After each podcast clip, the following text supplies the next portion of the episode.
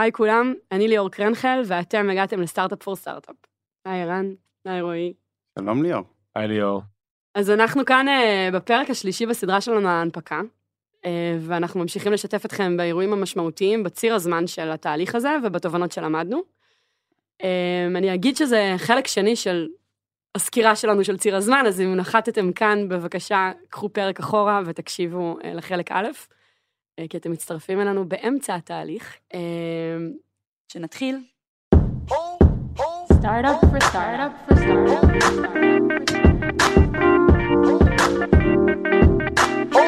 for.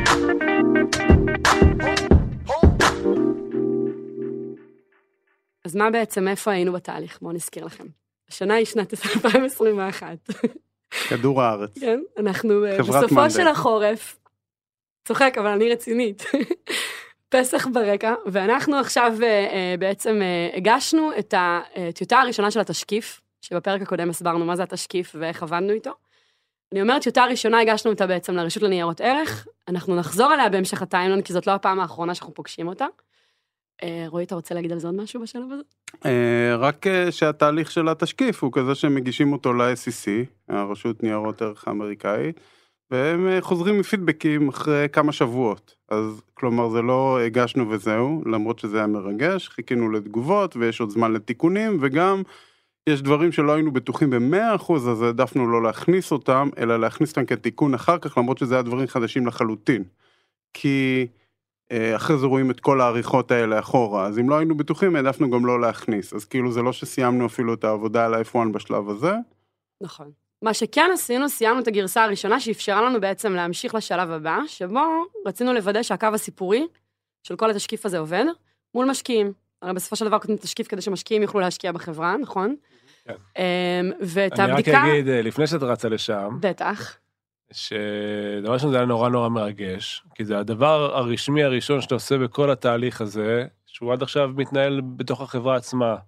פעם ראשונה שאנחנו מול ה-SEC, והגשנו את התשקיף ולחצנו על הכפתור, ואחרי זה גם עשינו מסיבה קטנה. לא, אבל אני חושבת שאתה מציין פה נקודה חשובה, כי בשלב הזה כבר הבנו שזה תהליך כל כך ארוך, שצריך לחגוג את ה quick wins. כן, ולא... וזה היה חתיכת win. כן, כן, אז צריך לעצור ולחגוג את זה. זה... fucking מסמך של 260 כן. עמודים שהגשנו ל-SEC והתרגשנו לקבל את הפידבק.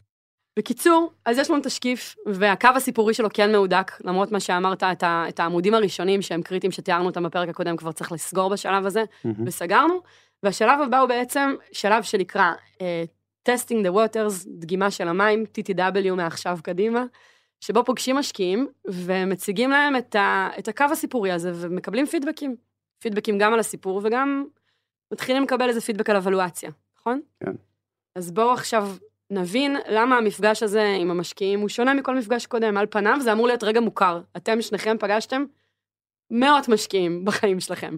רק כן. אה, משהו אחד על הכותרת, על השם TTW, כן. שגילינו בדיעבד, שזה כאילו testing the water, זה testing, הכל כאילו, זה, בסוף זה לא היה testing, כן? זה היה התחלה של הבנייה של המערכת יחסים עם המשקיעים הכי חשובים. לפני שנקפוץ לתהליך, ככה, סיימנו את ה-S1, כן. F1, S1, ועכשיו, כמו בסיבוב אה, השקעה פרטי, צריך לפגוש משקיעים. לא למטות השקעה, זה לא שבסוף הפגישה אומרים go no go, אבל אתה מפגש משקיע. עכשיו, מה עושים כשנפגשים עם משקיע? מצגת. מצגת. עכשיו, הבנקאים, אה, אחרי ה-S1 אמרו לנו, טוב, א', היה לנו איזה אתנחתה קטנה, לקח איזה שבועיים שלושה, הכינו לנו איזושהי מצגת. אנחנו הסתכלנו על זה ואמרנו, אוקיי, הבנו, ולקחנו את המצגת שהשתמשנו בה בתור חברה פרטית, אבל היינו צריכים להעביר אותה התאמות, כי עכשיו, וזה זה הקטע המיוחד פה, אתה לא יכול לעשות דיסקלוז למידע שלא מופיע ב-F1. אתה צריך לדבר את אותם נתונים, אותם מטריקות, אותו סיפור. אותו סיפור, אבל לא צריך להיות רובוט. זאת אומרת, אם אה, עכשיו משקיע שואל אותך שאלה, בשביל להבין כיוון, או איך החברה עובדת יותר טוב, אפשר להסביר, זאת אומרת, לא הייתי עכשיו משחרר איזה שהן מטריקות מאוד מדויקות, אבל לתת קריאת כיוון זה בסדר, לא צריך להיות אה, ממש ממש אה, קשיח עם הדברים האלה, רק צריך להבין שאסור לך בעצם to disclose information שאין לשאר המשקיעים משקיעים. מאוד מאוד אפשר ספציפי. אולי להרחיב על זה טיפה, שכאילו בשלב הזה היה לנו, כל הזמן אמרו לנו מה אסור לנו להגיד, כן? אה, שאסור לנו להגיד מידע שלא יהיה זמין לכולם אה, דרך ה-F1. זה יוצר שיתוק מסוים, כאילו אצלי אני לא ידעתי אם מותר לי להגיד להם נכון. שלום, אם זה כתוב באמת. נכון, כאילו בהתחלה היה- היו שאלות ששאלו אותך ואתה כזה, אני לא יודע אני מה לא- המרחב רגע, תנועה אה, שלי. הלקוחות שלכם זה טובי, החברה טובה, אני לא יודע, אני... לא- זה כאילו באמת, אז הנקודות האלה, בהתחלה ככה רצנו מול אה, שירן וכל הזמן ניסינו להבין, כי הבנו שאסור להגיד כלום. ומה מה שאתה אמרת, ערן, בעצם זה כאילו המקום שהגענו אליו, שהבנו איפה הגבול עובר, כן? אה, בצורה משפטית טובה, והוא, והוא עובר במקום שעדיין מותר לדבר, כאילו, זה בסדר, כאילו, ולתת זה עוד צבע. ולתת את הפרשנות שלנו להרבה דברים שיש ב-F1, זה המטרה של הדברים האלה. אז רגע, זה- שנייה, רק בוא אוקיי. נסיים לתאר את התהליך. בעצם, בתוך התהליך הזה שנקרא אה, TTW, פוגשים X משקיעים, אחר כך נדבר על כמה, אבל נגיד 30 לצורך העניין, פחות או יותר. כל פגישה כזאת מחדש מציגים את המצגת. בסוף הפגישה הזאת מקבלים איזשהו פידבק קטן, ובסוף כל התהליך, הבנקאים חוזרים אלינו עם מסמך מאוד ארוך, שבו כל משקיע שפגשנו באופן לכאורה אנונימי, כותב מה הוא מאוד אהב, מה הנקודות חוזקה, מה הדברים שעברו פחות טוב, ומה comparables, מה התחושה שלו לגבי אבלואציה, אה, אם כבר יש לו אחת. כן. זה התהליך בגדול, וכל זה קרה אצלנו בזום. כן, אה, פה שווה להגיד, כאילו, כתגובה למה שאמרת, שכאילו בסוף הם מגיעים עם פידבק, שאנחנו, זה לא היה לנו טוב מספיק, וביקשנו את הפידבק מכל משקיע שדיברנו איתו באותו רגע, כי הבנו שאחרי זה זה יהיה לנו סלט, אז כאילו, זה קלאסי, כי גם עשינו את זה תמיד עד עכשיו. נכון. אז אה, ביקשנו מהם בסוף המצגת להגיד לנו איך הם חושבים שאנחנו ממוצבים בשוק, נכון. שיסבירו לנו את ה... זה מתחבר. לנקודה שהעלית קודם, שזה כבר שלב שבו אתה יכול להתחיל לפתח מערכת יחסים, ולא לבוא להציג וללכת כאילו כן. אתה לא מעניין אותך מול מי אתה מדבר. אבל גם פה בתהליך אומרים לך לא, את אל תבקשי פידבק, כי זה לא נהוג, וזה, אז עשינו טוב, אז כן נבקש לא נורא, פידבק, נבקש וכן, בכל זהו, וזה היה טוב. רגע, לעשות סדר, למה משקיעים באים לפגישות האלה? בואו שנייה, אתה אמרת קודם, ערן, זה לא go, no go, למה כן. משקיעים באים לפגוש אותנו בתהליך שנקרא TTW? אז אולי קצת להוריד את הלחץ מהסיפור הזה, הפגישות האלה הן בסוף פגישות פרנדלי. למה? המשקיעים, אין להם מה להפסיד. והדבר היחידי שיש להם להפסיד זה מערכת יחסים איתך. אז הם מבחינתם, הפגישה הזאת, הם לא חייבים להחליט, הם רוצים להכיר את החברה. שזה אגב ממש חשוב, אין כן. להם שום קבלת החלטות לעשות בעקבות. הפגישה הזאת, אז זה- מוריד הרבה לחץ גם מהם, הם באים נכון. באמת להקשיב לך. והם, והם רוצים לעשות מערכת יחסים טובה, אז גם השאלות לא יהיו hard balls, הם יהיו הרבה soft balls, אה, והם יהיו חיוביים הרבה פעמים. ובסוף אם הם כן בוחרים להשקיע, הם רוצים שתיתן להם אלוקציה גדולה. כן. ולכן המערכת יחסים פה מאוד חשובה, גם שתזכור אותם אפילו, כאילו זה ברמה הזאת. אמרת 30 משקיעים ב-TTW1, אחרי זה יש TTW2, אחרי זה יש רודשו, יש המון משקיעים שפוגשים, אז הם רוצים שתזכור אותם אפילו. נכון. כן. אז זה מאוד אני, נעים אני סך כן הכל. רוצה שנייה לשתף בתחושות, כי אני חושב שזה כן אה, חשוב. אה, תראה, היה לנו שני סבבים של TTW. אני לא יודע אם אנחנו נדבר על השני, אבל הראשון, זה בעצם אה, היה שמונה ימים, מיום אה, שני עד יום חמישי, ואחר כך עוד כמה ימים בשבוע לאחר מכן. והאמת, זה, זה לא היה פשוט. זה היה תהליך די קשה, די קשה. כי חושבים על זה, אז אה, כל המשקיעים כמעט נמצאים בניו יורק ובסן פרנסיסקו. אה, עבדנו פה כל היום, באנו רגיל לעבודה, ואז בשעה שלוש התחילו לנו שיחות. וזה שעה שיחה, רבע שעה הפסקה, שעה שיחה, רבע שעה הפסקה, שלוש שיחות, ארבע, עשינו, בימים הראשונים עשינו ארבע שיחות ביום, אחת אחרי השנייה, עד הלילה, כן. וכל פעם לעבור על המצגת מחדש. זה קשוח. אגב, אני חושבת שגם מהצד שלנו, ומהצד שלכם נלקח האדרנלין, כי כמו שהם אין להם קבלת החלטה, בשונה מפגישת משקיעים בסבב פרטי, שאתה הולך ואתה אומר, אוקיי, התקדמתי בתהליך, אני רואה פה צ'ק, 30 פגישות ואין איזה outcome שאתם יוצאים ואומרים, כאילו, ה outcome הוא שאמרו שהם אוהבים אותנו וישמחו לדבר איתנו, אבל אתה לא מקבל פה כסף בסוף הדבר הזה. שגם את זה לא ידענו כמה זה בדיוק, אה, את יודעת, אותנטי או לא, כי כאילו האינטרס שלהם, כמו שאמרנו, זה להיות נחמדים. נכון. אז כלומר, ראינו אז המון המון פגישות שאתם מציגים את פידבק. אותה מצגת עם מעט מאוד פידבק. כן, אני, אני, כן. אני לא אשכח את הפגישה הראשונה שלנו, אולי זה שכן שווה להזכיר. עלו מולנו אנשים שהרגשתי שכאילו אתה לא באותו zip code איתם. הם כאילו מנסים להבין מה אתה בכלל, ואתה software, ואתה כאילו, והם מדברים איתך בספרות, ויצאנו מהשיחה מבולבלים. ופתאום יש משקיעים דווקא שהם נורא נורא מקצועיים. כאילו ראינו שיש משקיעים שהם ממש משקיעים קטגורית בתוכנות סופטוור, ויש משקיעים שנורא מקצועיים ומכירים את הספייס. אני חושב שלאט לאט סיגלנו לעצמנו כל מיני תכונות, של קודם כל להבין מול מי אתה עומד, נכון. אה, להבין מה הידע המקדים שלהם. ואז לדעת אז לאיזה עומקים להגיע בפגישה. נכון, ו... ו- ו- ולהבין גם שיש כאילו סוגים שונים של אנשים שמחפשים- שמשקיעים בצורות שונות, ו- ועוד משהו שאני חושב שהבנו, שוב, לא דיברנו על זה בנקאים, אז אני אומר את זה בהנחה, אבל שהם בכוונה ככה את הפגישות הראשונות ריפדו לנו במשקיעים פחות רלוונטיים. כדי כנראה שנתחמם. רצו שנתחמם ונתאמן, ואחר כך כאילו זה העלה- העלה קצב. והרגשנו את זה גם ב-TW שני, אז אני מרגיש שזה כן היה מכוון באיזושהי רמה. אז, ו- אה, ופה שווה אולי להזכיר אה, שני סוגים קטגוריות שונים של משקיעים, כן? יש אה, משקיעים שהם כמו VCs, שכאילו יש בן אדם שהוא מדבר איתך והוא מחליט בסוף על...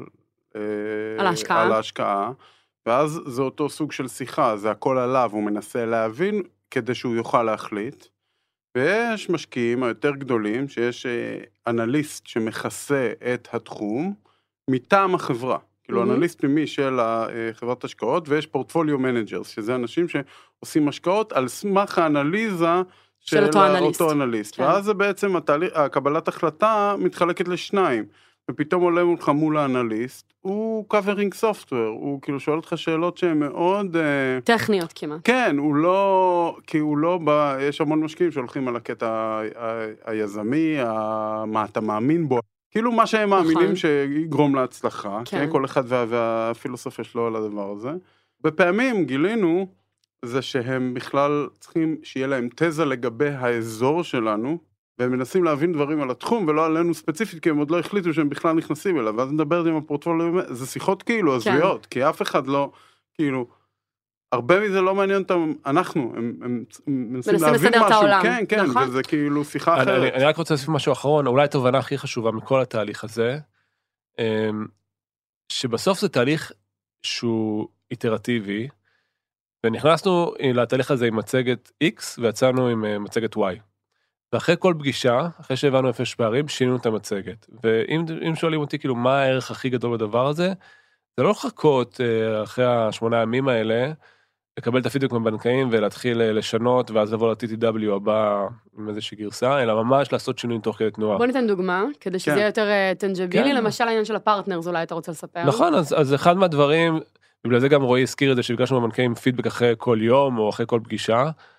אמרו לנו, תקשיבו, הם לא הבינו שיש לכם צוות partners כזה מתקדם. ואנחנו גם הבנו שהם לא מבינים, כי הם שאלו על זה שאלות כזה על הדרך, וכשנתנו להם את המידע, אמרו, וואו, זה מדהים. נכון. כאילו, ויכלנו לחכות לסוף השבוע ולהגיד, "תשמעו, אין לנו זמן, אנחנו צריכים לעבוד, יש לנו פגישות כל יום 4-5 שעות, אבל היה פה צוות מדהים מאחור- מאחורה שתמך בנו, והוספנו את השקף, וראינו איך אחרי פגישה אחת כבר זה משתנה. נכון. ובאמת, אחרי אינסוף שינויים, אנחנו, אני חושב שבטוטל, המצגת שיצאה לנו בסוף היא, היא שונה לגמרי ממה שהתחלנו. ממש. כן, נראה לי כל השקפים אה, התחלפו, שזה הפתיע את כולנו, כי נכון. המצגת לפני זה היא הייתה משויפת על כמה שנים. כן. אז כאילו, זו נקודה סופר, סופר חשובה גם שעושים את השינויים האלה. נכון, אנחנו לשחרר אכפת את לנו ה... שאנחנו, נכון. כאילו, כל, אחרי כל פגישה, כאילו, יצאנו עם כאילו... טוב, את זה הם לא הבינו, טוב זה, מה עושים, מה משנים, מה פה, מה שם, וזה בקטנות. אז כשעושים את זה כל הזמן, זה אין את הקטע הזה שאתה צריך לשבת עכשיו להבין מחדש את הכל וזה. וגם לדעתי, אם עושים את זה בפעם אחת, זה לא יוצא אותו דבר, כי ברגע ששינינו והוספנו את הפרטנרס, פתאום זה מעלה שאלה אחרת. נכון. פתאום הם מגיבים, אז העובדה שעשינו את זה אבולוציוני כזה, זה נכון. קריטי, וזה גם משהו שעשינו עד היום, כן? בכל הסבבי הגיוס האחרונים זה היה בדיוק אותו דבר. כל מצגת, בסוף לקחנו את הרבע שעה לשבת לדבר, להבין מה העניינים ולשנות. עוד ערך ממש גדול של התהליך הזה, רועי, הזכרת קודם שבאמת אה, התשקיף הוא... כבר הגשנו גרסה ראשונה שלו, אבל היא לא סופית, ושהיו דברים שבהגדרה החלטנו לחכות איתם. אז למשל, משהו שממש אה, נעזרנו בתהליך של הפגישה של, של ה-TTW בו, זה כל היוזמה של הסושיאל אימפקט. אנחנו החלטנו כחברה שאנחנו הולכים לעשות משהו שהוא מהפכני וחדשני ויוצא דופן, ודרש מהמשקעים איזשהו קומיטמנט יותר גדול ממה שהם רגילים לשים בדרך כלל על יוזמות חברתיות. והחלטנו לא לכתוב עליו בתשקיף לעומק, אלא קודם לבדוק איך מגיבים לזה משקיעים. ואני זוכרת שנכנסנו לסבב הראשון של הפגישות עם המשקיעים קצת כזה חסרי ביטחון, ואמרו לנו גם הבנקאים, נראה מה הם יגידו, ופתאום אחרי 15 פגישות שאומרים לנו דברים ממש חיוביים על היוזמה, זה נתן כל כך הרבה ביטחון, ועזר לנו להבין איך לספר את זה בתשקיף. כן. ויצאנו מזה, וממש הוספנו את זה על בסיס הפגישות האלה לתשקיף, גם את כן. הנרטיב shape נו מתוך זה. כן, זה מדהים, כי זה נניח נקודה אחת ספציפית, כאילו שאנחנו תורמים 10% מה equity, כן? עשינו שם מלא דברים שידענו שלא יהיה להם friction, זה נקודה של כן, friction קשה. לזה התכוונתי, כן. כן, כולם אמרו לנו לפני זה, אף אחד לא עשה את זה, זה כאילו קשה. נראה איך יקבלו את זה. כן, היו כאלה שאמרו שזה לא יהיה בעיה והכל, אבל מעטים.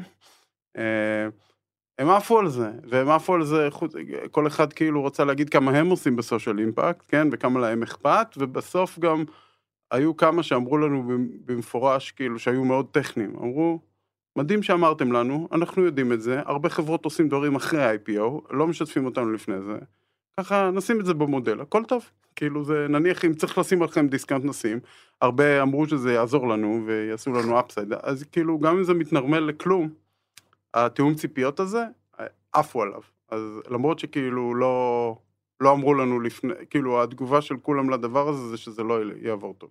ערן, עוד משהו שעשינו שהיה מאוד אה, לא מובן מאליו בעיני המשקיעים, הבנקאים לפחות, היה להחליט לעשות דמו בכל פגישה. כן. דמו live, לא רק דמו, לא לשים איזה סרטון כזה, אלא ממש לשבת בכל פגישה כזאת, תיארת ימים של פגישות ברצף, והתעקשנו שאתה תעשה להם דמו live.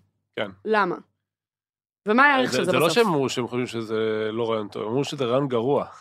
כן, אני עידנתי, אבל סבבה. הם היו נגד, כן, ובכל פגישה שעלינו אה, אה, ניסו להגיד, להניע אותנו מהדבר הזה. אז רגע נתחיל מאיתנו, למה זה היה לך חשוב, למה זה היה לנו חשוב, ונעבור ל... אני חושב שזה היה לנו חשוב, א', כי אנחנו מאוד גאים במוצר, אני חושב שהוא מספר את הסיפור מאוד מאוד טוב. אני חושב שזה גם משדר המון ביטחון, שאנחנו רוצים לשים את המוצר בפרונט, ואנחנו מרשים גם ביטחון להדגים אותו בלייב, וזה מראה כמה אני ורועי מחוברים אה, למוצר. והפידבק שקיבלנו, זה שכולם, ואני חושב, זה אפילו אם כתבו את הבנקאים, כאילו, כולם כאחד, אמרו לנו כמה זה היה משמעותי וכמה זה חסר להם. אחד ב... אמר שהוא לא ראה כבר 20 שנה דמו כן. במצגות לפני IPO, שזה העיף אותו רק בגלל שכאילו לא עושים את זה. היחס והוא... האישי שהוא קיבל בתוך זה. כאילו כולם מתייחסים אליהם איפשהו, בתור אתם, אה, כל מה שאכפת לכם זה מספרים. ואכפת להם מהרבה יותר דברים, הם רוצים להבין באמת. יש כל מיני אמיתות כאלה שיש לבנקאים ולאנשים בתעשייה הזאת, שיכול להיות שחלקם מבוססות על משהו, ולפעמים כבר שוכחים על למה ביססו אותם, ואפשר לערער אותם. ופשוט אנחנו, גם במצגת שבנינו, גם בדמו, ויש עוד הרבה דוגמאות לאורך הדרך, היו את הקווים האדומים האלה שהרגשנו בבטן שזה הדבר הנכון והתעקשנו עליהם, כי בסוף אנחנו צריכים לחיות עם התוצאות. ואני אגיד לך אחרת, אם נגיד התוצאה לא הייתה טובה של ה-TTW, הייתי מתבאס שלא עשיתי את הדמו.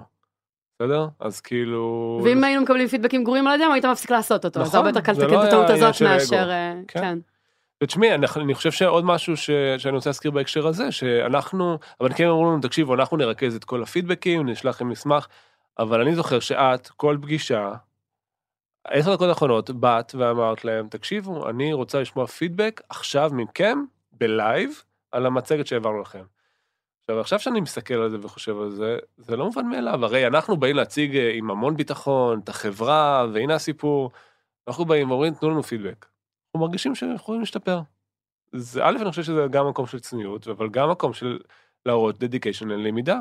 בשיח אמיתי, ולא... הפידבק שקיבלנו, אני חושב שזה פידבק בחיים לא היית מקבל, כי הם הביאו לנו כל מיני data points ככה בתוך המצגת, שנפלו להם מאוד עמוק, וכאילו התלהבנו מזה.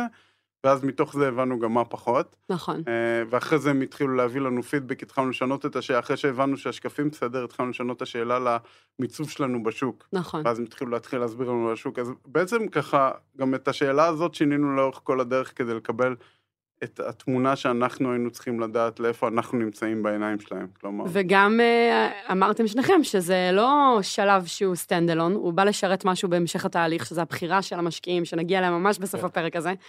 ה data הזה שהתחלנו לאסוף בעצמנו, אפשר לנו באמת לזכור ולהבין מי מבין אותנו, מי, כמו שאמרת, הוא איזה בנק השקעות שרק רוצה להיכנס לתחום, מי האנשים שכל כך מאמינים ב vision שלא משנה מה אנחנו רוצים אותם איתנו.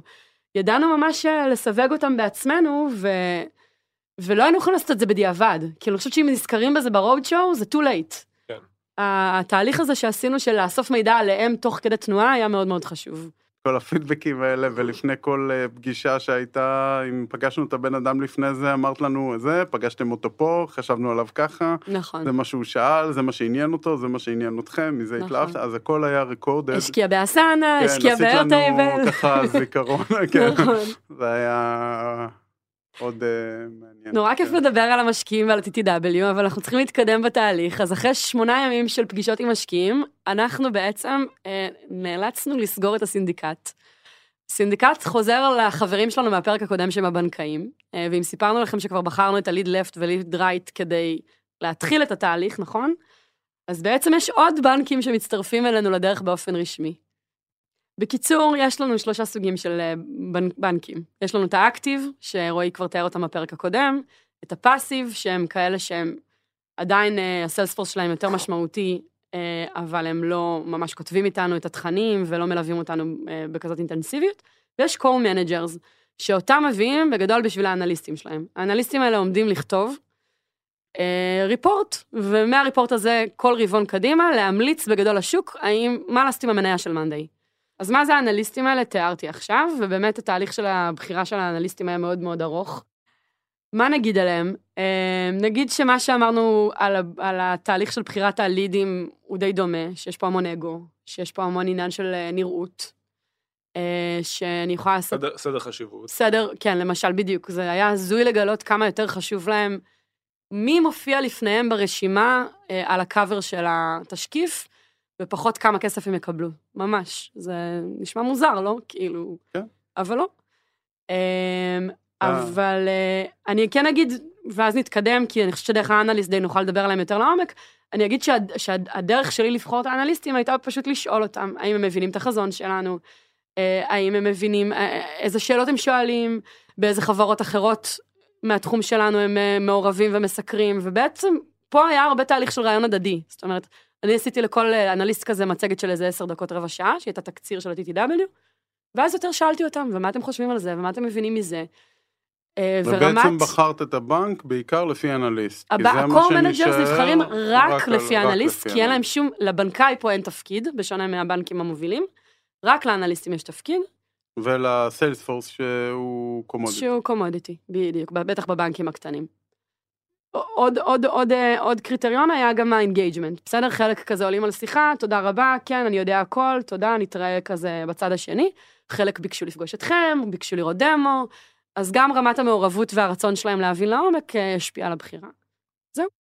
יש כאלה שבחרנו, למרות שאין להם אנליסט. יש בנק אחד שבחרנו אה, להוסיף ל syndicate שאין לו אנליסט, וזה Allen & Co. הם נכנסו משלושת הקטגוריות לקטגוריה השנייה של ה passive bookrunner. אה, בחרנו אותם כי הם אה, חיה מסוג אחר, והם עזרו לנו מאוד עם המשקיעים. בוא נגיד אפילו מה הם נתנו. שלה, בוא נגיד ככה, ה vision נכון. שלהם זה שלא יהיה להם אנליסט. נכון. כן, זה לא איזה חסר כי להם. הם באים אין להתמקד להם. בכל המפגש בין חברה למשקיעים, ולוודא שכל המידע הזה עובר בצורה הכי חלקה.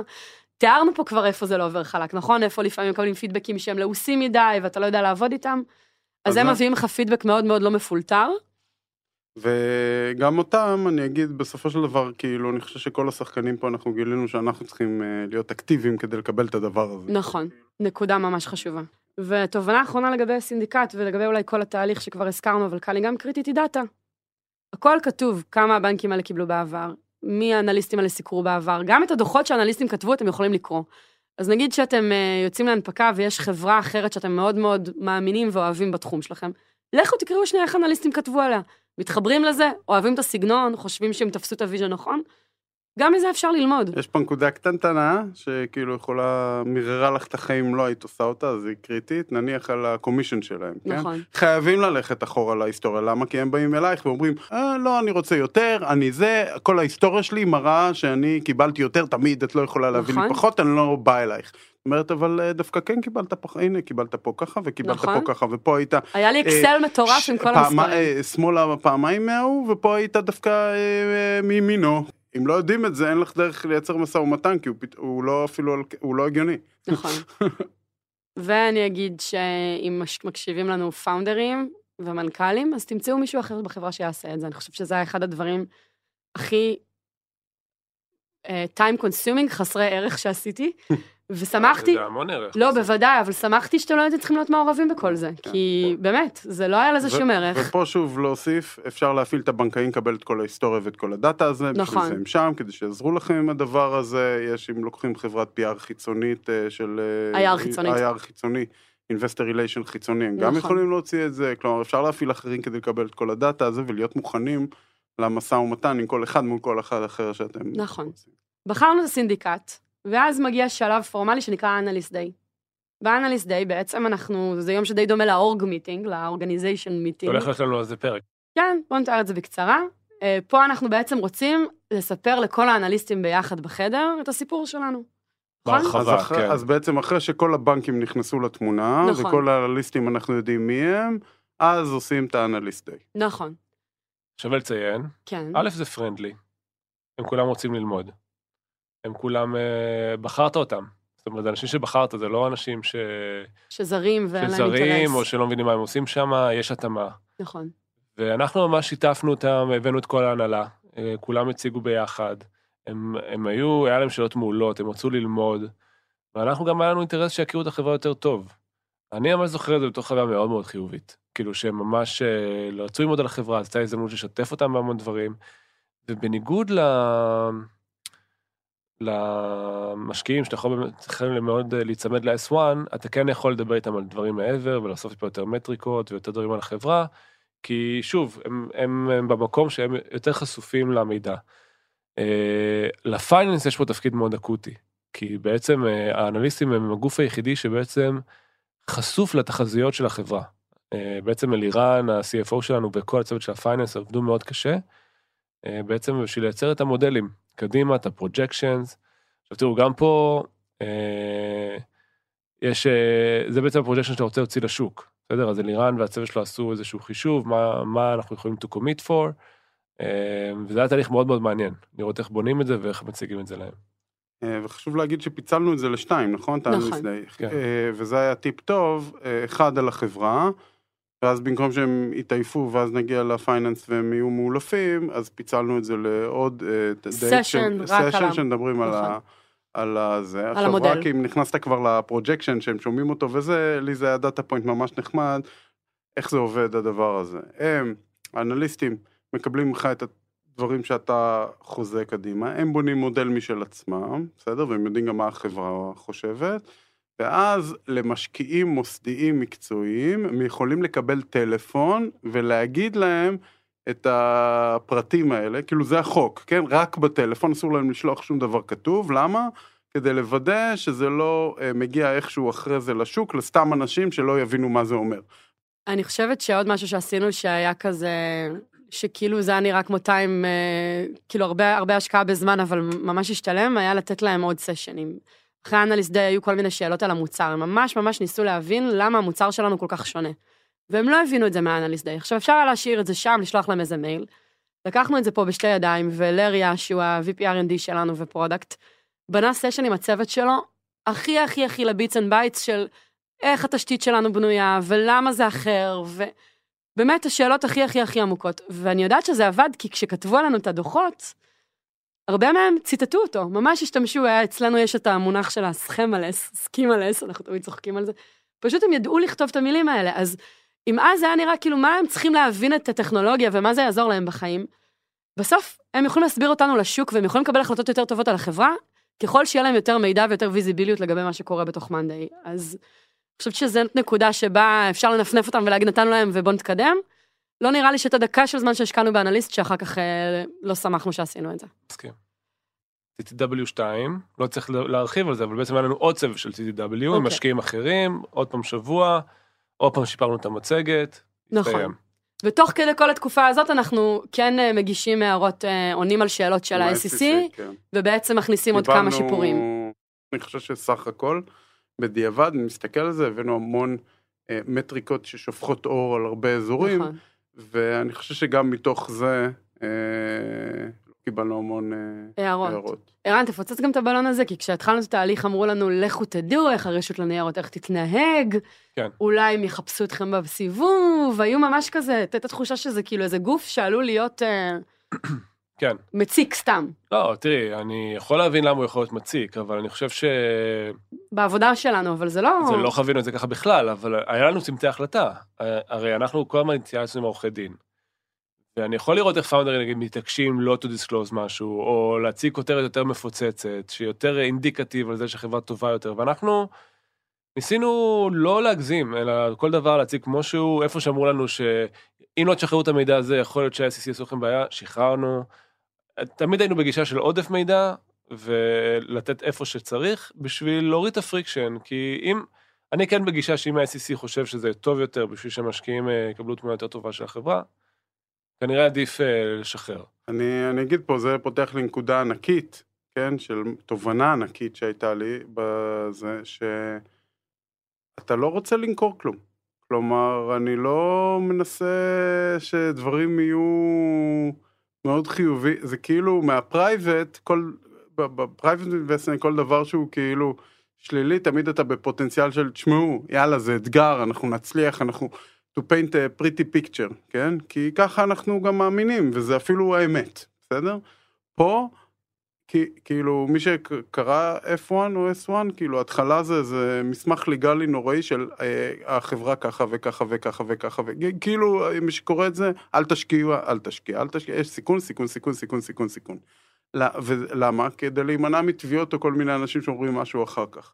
אז אני חושב שאיפשהו גם במטריקות שהן אמורות לשקף את החברה ואת הביצועים שלה והכל, לקחנו צעד אחורה, כי, וזה שינוי תפיסתי, כן? לקח לי זמן כאילו אצלי לעשות את הסוויץ' הזה, כי להגיד רגע, בוא ניתן להם את זה, שכאילו הם יחליטו, לא רוצים להשקיע, שלא ישקיעו, אני לא מנסה כאילו, אה, זה, this is it, זה החברה, אם זה משקף באמת, לא אם זה מסליל אותם למקום שהוא כאילו לא, איך שאנחנו בכלל רואים את העסק, אלא, אבל, אבל כאילו לא מנסים לייפות פה כלום, כאילו קחו את זה, זה this is it, כאילו זה שחרר ממני את הלחץ הזה שכאילו מה, זה תמיד יהיה חיובי ופה, יאללה, עשו את זה.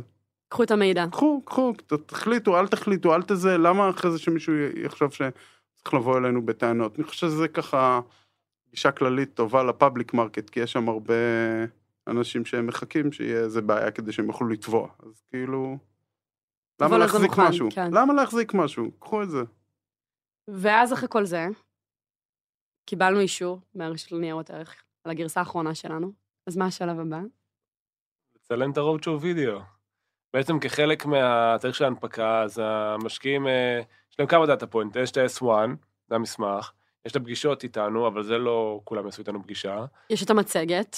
יש את המצגת, ויש אה, וידאו שהחברה מכינה, בין 25 דקות ל-35 דקות. נכון. בעצם אה, את הסיפור של החברה, וביום שבעצם עושים פליפ ל-S1, משחררים גם את הוידאו לכולם, שכולם יכולים לצפות. נכון. קיצור, עבדנו הרבה מאוד זמן על ה-road show וידאו כן. הזה. מה זה בקיצור? זה היה סיוט. אז זהו, אז אני, אוקיי, בוא תספר. הדבר הכי גדול זה שהבמאי ביקש מאיתנו לא להגיע בחולצה שחורה לוידאו. נשמע די פשוט עד כאן. ולא להגיע בחולצות תואמות, באותו צבע. אז uh, אני לא הייתי בלופ של הדברים האלה, יעל עזרה לי, יעל אשתי, היא ארזה לי כמה חולצות. עכשיו רועי הגיע עם חולצה שחורה לצילומים, במכנס לבן. הוא לא מכחיש. ואז לא הבמאי רם לי להחליף חמש חולצות. קיצור, אנחנו, יש לנו סבלנות צילום, וכשהיא נגמרת היא נגמרת, היא נגמרת לפני ש... היא נגמרה לפני שהתחלנו לצלם. מה אנחנו רוצים להגיד על הרודשו וידאו? אני, אני חושב שכמה דברים שלנו היה חשוב. אחד, הקלטנו מה שנקרא opening gambit, זה לא היה נאמן אחד לאחד למצגת, אלא הבנו שהפורמט של וידאו, אה, הרבה אנשים נוטשים, כמו שאתה רואה סדרה בנטפליקס, אם השלוש ארבע דקות הראשונות לא מעניינות, אתה תנטוש. עכשיו אם התחילו את הסרט, וככה רוב הסרטים היו, שאני ורועי עכשיו נפתח במונולוג של שלוש ארבע דקות, 90 אחוז אה, עזיבה, כן? אז היה חשוב לנו שכן יראו את הסרט, והקלטנו קליפ קטן. ערן קרא לזה את ה... כמו ה Queen's Gambit, את ה Gambit. כן, זה ההתחלה, ה opening gambit. אה, והצוות, האמת שהצוות פה של ה motion מדהים, הרימו את זה תוך שבועיים, מעכשיו לעכשיו, סרט מדהים שעשה capture לכל החזון שלנו, של החברה, באנימציה מגניבה, והצוות חבר'ה פה עבדו ימים כלילות. אני זוכר את הפרצוף של שגיא אה, שאמרת שצריך לעשות את הגמביט, הוא כאילו נפתחו לו עיניים, כן. אני חושבת שאחד הדברים המדהימים כן. שיצאו מה... נזכרנו בסוף, בקיצור, אל תיזכרו בסוף, תיזכרו בהתחלה, לעשות את. ה opening gambit, זה לא, זה כאילו אני מציע, אחרי שמבינים את העיקרון. ב-F1 של איך אתם מנסים למצב את עצמכם, בשלב הזה תתחילו לעבוד על ה gambit, כי זה גם נהיה משהו שהרבה עושים אותו, כן? זה לא שאנחנו המצאנו את ה gambit הזה, כאילו הרבה חברות עכשיו מתחילות עם איזה פתיחה ככה יפה. אני חושבת שאנחנו לקחנו ומינפנו את זה גם למקום של ממש לדייק את החזון, כי... פתאום קלטנו שאם צריך להקשיב 40 דקות כדי להבין מי אנחנו, אז עשינו עבודה לא טובה. אם צריך לקרוא 200 עמודים תשקיף כדי להבין, אז אנחנו לא שם. וממש התעקשנו שהכמה דקות פתיחה האלה לא רק יהיו מעניינות או נעימות, אלא גם, אין, צפית בזה, אתה מבין מה זה מאנדיי ומה אתה צריך לדעת לגבינו, ומפה זה רק דיטלס קדימה. כן. וזה עזר לנו להבין עוד יותר טוב מה אנחנו עושים. זה כאילו נשמע מוזר, אבל גם בשבועיים. האלה הבנו. יאללה, ת- תשימי את הגמביט בלינק. אני אשים את הגמבט בלינק. אה, ועוד דבר שחשוב לנו להעביר בווידאו, אולי זו הנקודה האחרונה, ש... אמרנו, טוב, יש פה הזדמנות. כי בעצם אה, בווידאו רואים הרבה אנשים מהלידרשיפ. חשוב לנו גם לערבב הרבה אנשים. זה יכול לנוע בין רק אני ורועי ואלירן, ה-CFO מדברים, או שבעה שמונה אנשים מהנהלה. אנחנו העדפנו כמה שיותר לשתף. ואמרנו גם בואו שיכירו קצת אותנו באנושיות. אז אה, ניסינו קצת להקליל את זה. וגם אה, דחפנו בסוף אה, שלקו של פספוסים, שזה היה חמוד. משהו מאוד מתסכל סביב הוידאו, היה שאי אפשר להתחיל לעבוד עליו מוקדם. נכון. אנחנו ידענו על הוידאו הזה מהיום שהתחלנו את התהליך, ואוהבי קריאייטיב שיושבים כאן בחדר היו מוכנים להתחיל לעבוד על זה גם תשעה חודשים לפני, וחצי שנה לפני, אבל אי אפשר, כי עד שלא סוגרים את הסיפור בתשקיף, אי אפשר לעשות וידאו. סופר מתסכל. מה שלא מקבל פידבקים בטסט in the waters. כן, וכאילו, כן. כאילו זה בסוף נשארים, ממש נשארים כמה שבועות שבהם אפשר לעבוד על הוידאו, אז זה מתסכל, תדעו שזה ככה. מה שכן אפשר להתחיל לעשות קודם וצריך וכדאי, זה לקבל קונסנט מהלקוחות שלכם שהולכים להשתתף בוידאו. כן. זה כאילו נשמע כמו משהו ממש קטן, אבל היה לנו טאסק פורס שלם שהיה עסוק בלפנות לכל הלקוחות בעולם שאנחנו רוצים, להסביר לכל אחד איפה אנחנו רוצים שהוא יופיע, אם שנספר עליו בתשקיף, או שהוא ישתתף בטסטימונל של הוידאו, להטיס את הצוותים לצלם אותם, אז תדעו שזה משהו שדווקא לגביו אי אפשר להתחיל מוקדם מדי. אז אחרי שעבדנו על ה road show video, עכשיו אפשר לדבר על ה flip. מה זה ה flip?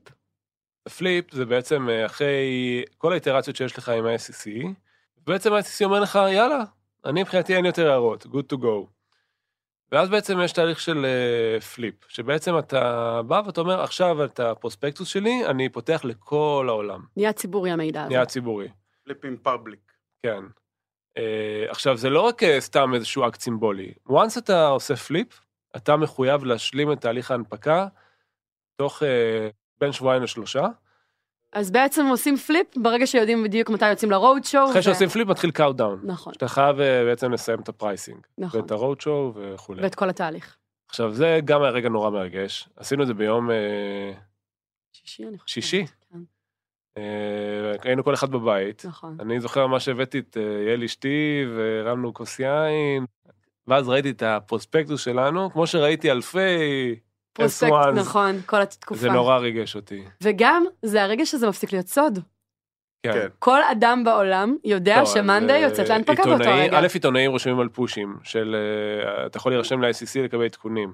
אז ישר, אה, אני חושב שלמחר, אותו יום, אה, עיתון... זה מה, אה, עזוב שנייה את העיתונאים. אימא שלך סוף סוף יכולה לספר לשכנה שהבן שלה, זה כאילו רגע אה, אוקיי. שכל העובדים בחברה כן, גם לנו היה, היה יכולים לנו, לדבר על זה. זה שחרר אותנו, זה כאילו היה תקוע בגרון, כל העובדים בחברה יודעים.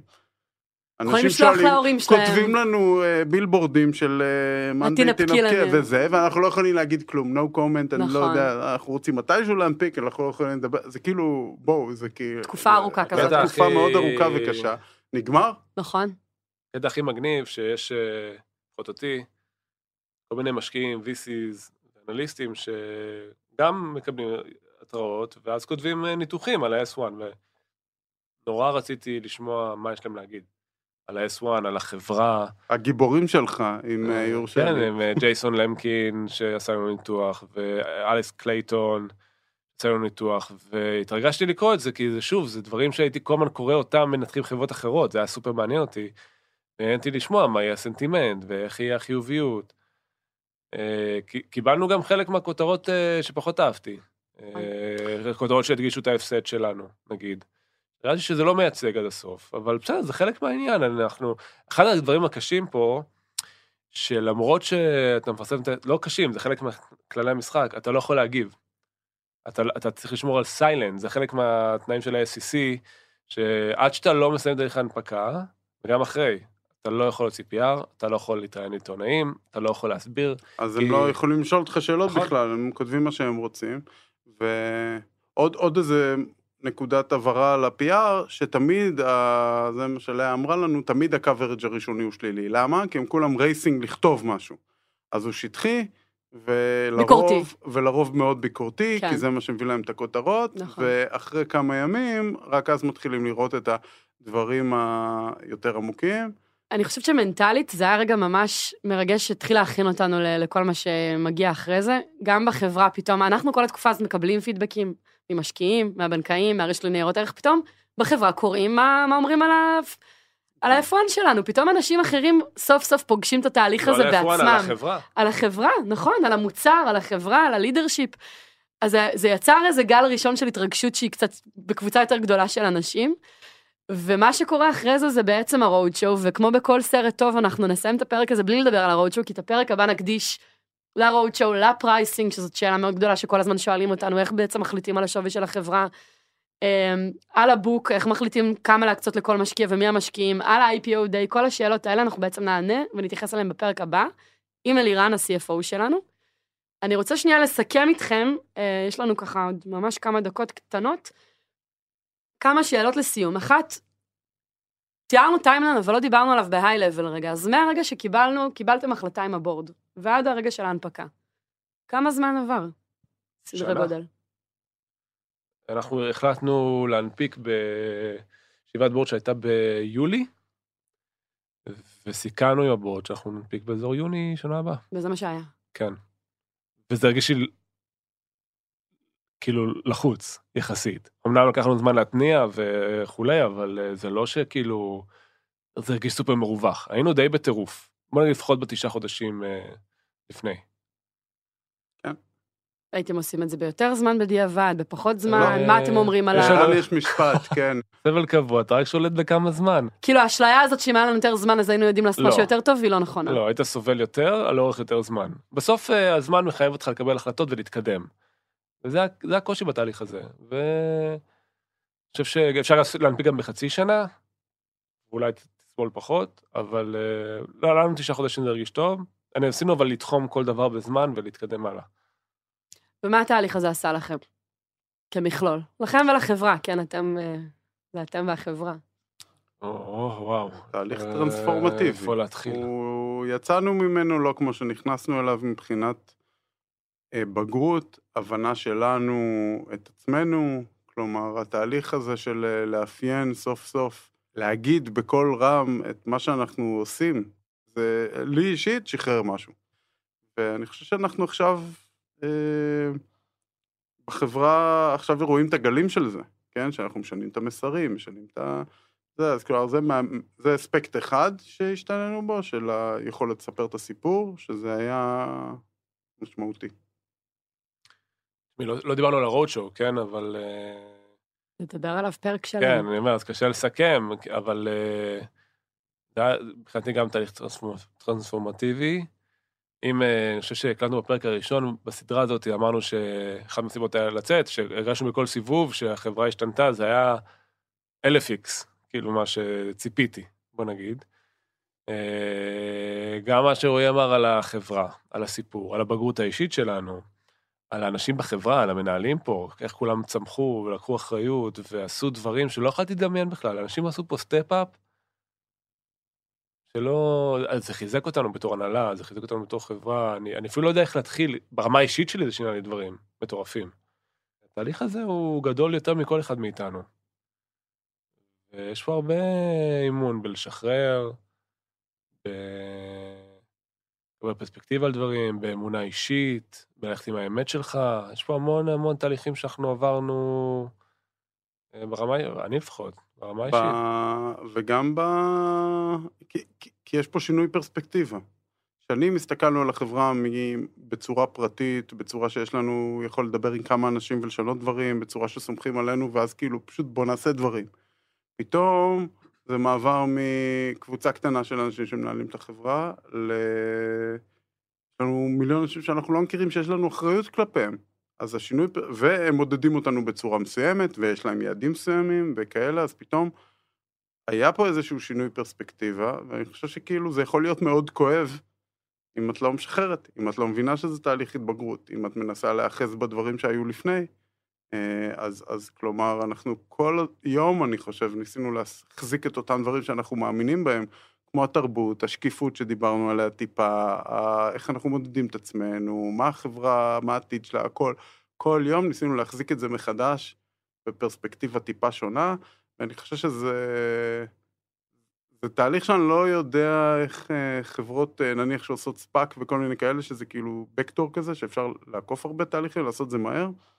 זה תהליך שחסר להם. שחבל, אתה פוסט, אומר. כן, כן, הם יעשו את זה פוסט, זה כאילו התפתחות שתקרה להם.